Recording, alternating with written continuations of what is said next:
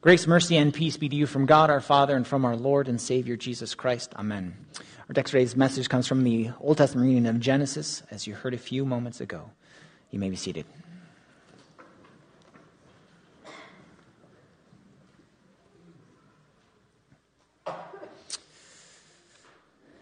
Dear brothers and sisters in Christ, family.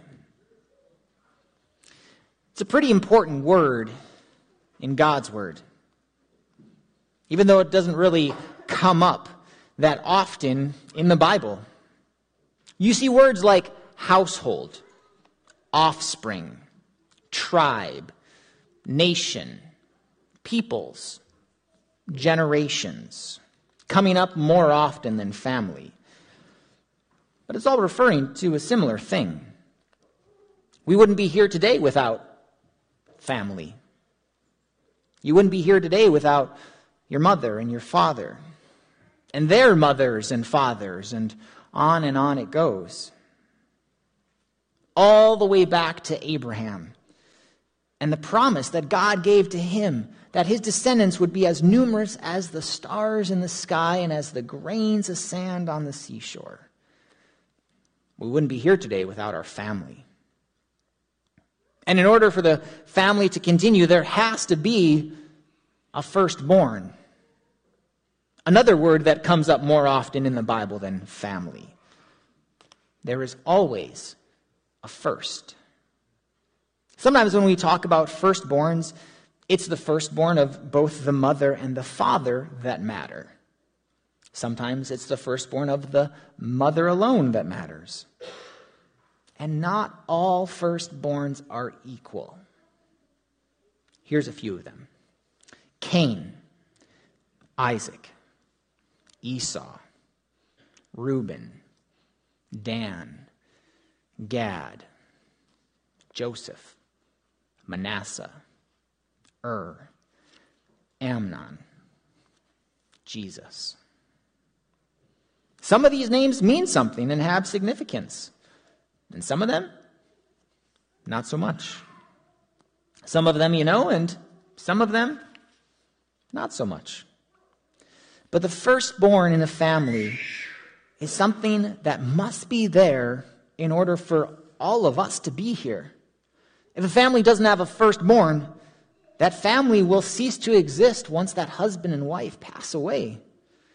If all of the siblings do not produce any offspring, then an entire family line will end. That genealogical tree will stop growing. And this does happen with families today. What also can happen in families is choosing favorites. While we like to think that people don't play favorites, I could ask you a few questions about your life. Like, who was your favorite teacher in school? And for most of you, you might have one that stands out. Or you might have a few of them that stand out to you. But I doubt that all of you would say, I liked them all the same. Because I know that isn't true for me. Because some of them were the best. They cared for you, they made an impact in your life. They taught you more than just something inside the classroom. They mentored you. Maybe you just thought that they were really cool. Whatever it is. And some of them, some of them seemed like you were just wasting your time being there. Maybe it was how they taught. Maybe it was what they taught. Maybe they created more problems for you in your life. Maybe they could not care less about being there and could not care less about you being there. And sometimes, isn't this true for families too? Families are not perfect. Families can be dysfunctional.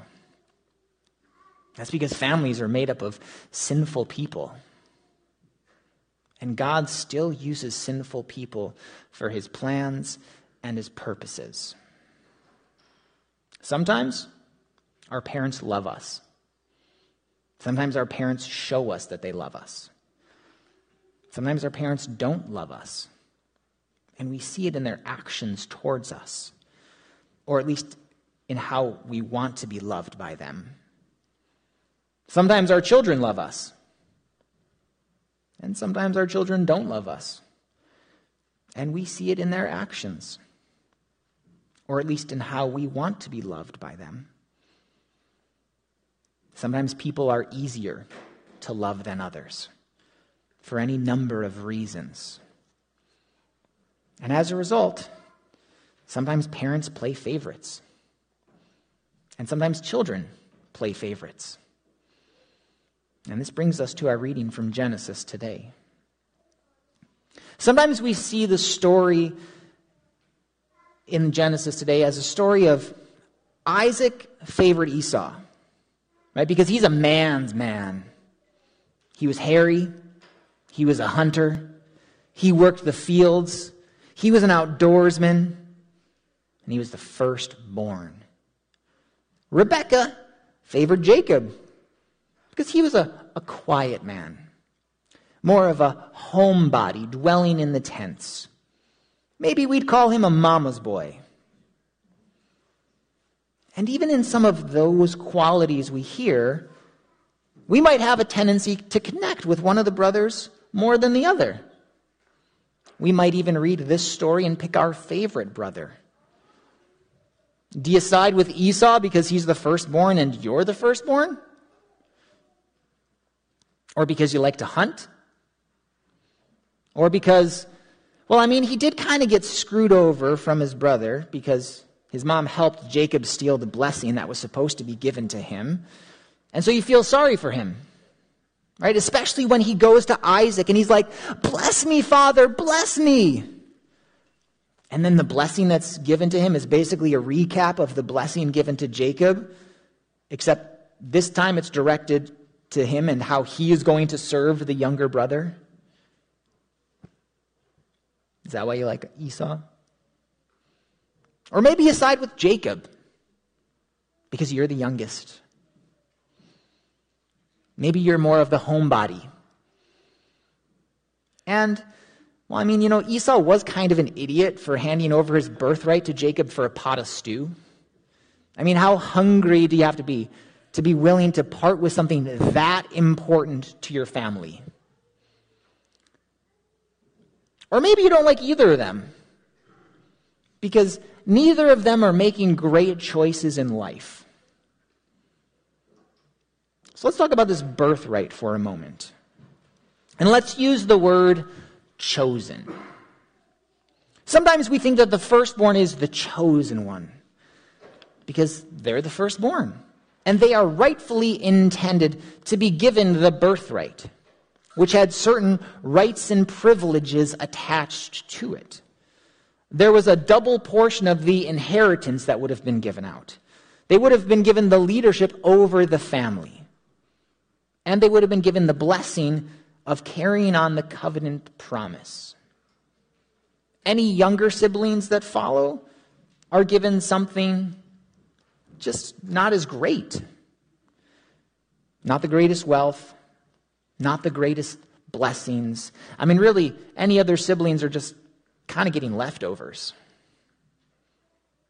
And in our lifetime, we might see this as kind of like a sibling rivalry.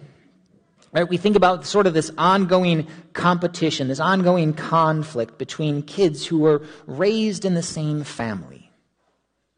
And sometimes when both parents pass away in life, and children have to divide the inheritance among themselves, and sometimes when it's supposed to be even amongst all the children, it doesn't always go over that well. Even if that is what the will of the inheritance lays out. That's because people are sinners. And sometimes we're greedy. And we're selfish. And we'll do whatever we can to get whatever we want. In the sibling rivalry of Jacob and Esau, we see that it's actually pretty one sided. Jacob gets everything, and Esau kind of hates him for it. Even in the beginning, it was set up this way, though. As they're being born, Jacob clutched Esau's heel. I mean, maybe he's trying to stop Esau from getting out of the womb first, setting up the precedent that he will be a deceiver, a trickster, a cheater, because Jacob means he takes the heel or he cheats. And as they get older, Jacob ended up taking Esau's birthright by trickery. And Esau really shouldn't have given it up so easily. Esau likely was not dying at this moment in time, like he says. So maybe he's being a little bit over dramatic here. He's certainly being careless with his birthright. And giving it away like he does really does show that he disregards it. And then, of course, after he gives it away, he despised it. Who's right and who's wrong in this scenario? Well, they're both actually wrong. Jacob is wrong for tricking his brother out of the birthright, and, and Esau is wrong for disrespecting his birthright, his firstborn privilege, so quickly. And that's because Jacob and Esau are both sinners, just like their parents. Rebekah and Isaac are both sinners. They shouldn't have favored each of their children like they did. And then, of course, we get to the end of Isaac's life, and he is old and blind, and he wants to give his blessing to Esau. This blessing that is normally given to the one who holds the birthright, the oldest, and it confirms the covenant promise to this child, and sometimes foretells of future blessings as well. Isaac wants to bless Esau, asks him to bring him some food, and Rebekah overhears it. And so she gets Jacob to take Esau's place. Sure, they can make a meal like Esau would, but Esau is hairy and Jacob is not. So Jacob gets dressed up in Esau's clothes, has some goat skin put on his hands and his neck to make him feel like Esau, and he goes and brings a meal to his father. But if we're being honest, they don't really do a great job of deceiving their father. Because Jacob doesn't even change his voice, and his father recognizes it. The smell and feel of Esau, but the voice of Jacob. Ah, well, I'll bless you anyway. And Jacob is blessed by his father Isaac. And is a blessing of prosperity that his nation will be blessed, that he will rule all over, all over his other family, and he will dwell in a land of plenty. The blessing that should have been given to Esau. Or should it have been? Because, yes, the oldest is supposed to get this blessing. Yes, Isaac wanted to bless Esau, Yes, Rebekah set out to help Jacob deceive his father to get the blessing because, you know, he was her favorite. Yes, Jacob lied to his father about being Esau multiple times, but I mean, Esau had already given up his birthright already. Did he really care about the blessing? But even more than that, when Esau and Jacob were in the womb, the children were struggling inside Rebekah. She went to God and he told her, Two nations are in your womb, and two peoples from within you shall be divided. The one shall be stronger than the other, the older shall serve the younger. We may not like how it all went down, but we also don't want to forget God's words to Rebekah that the older would serve the younger. And in the blessing, that's exactly what happens. Now, maybe that's why Jacob was Rebekah's favorite, because he was the one who was going to be blessed. And so when it comes time for Esau to be blessed by Isaac, maybe Rebekah st- stepping in is not about trying to deceive her husband, though it certainly runs in the family. Maybe it's about trying to make sure that God's word is fulfilled. Maybe they just went about it the wrong way. Maybe. What we need to understand is that God's ways are not our ways. Sometimes we don't understand how God works and why he does what he does, even in the midst of sin. We do know that God uses sinners to accomplish his will. He uses sinners to bless all people. He uses liars and cheats and murderers and adulterers and betrayers to bring about his plans. As we think about Lent and as we look towards the cross, we can see that even Judas was deceived to think that turning Jesus in for 30 pieces of silver was a worthwhile investment. But it was all part of God's plan. How God's word would be fulfilled. That God would save sinners like me, like you. And today, maybe you're sitting there and you might be like some of the characters in the story. You might be like Isaac and Rebekah and play favorites. You might be like Esau and not take your family privileges and right and even your family name very seriously. Maybe you even despise what it means to be a part of your family. You might be like Jacob and you lie and you cheat and you deceive so that you can get your way. You might be like Esau and hate the things that other people do to you. And as a result of their actions, you might even hate the people who do them to you.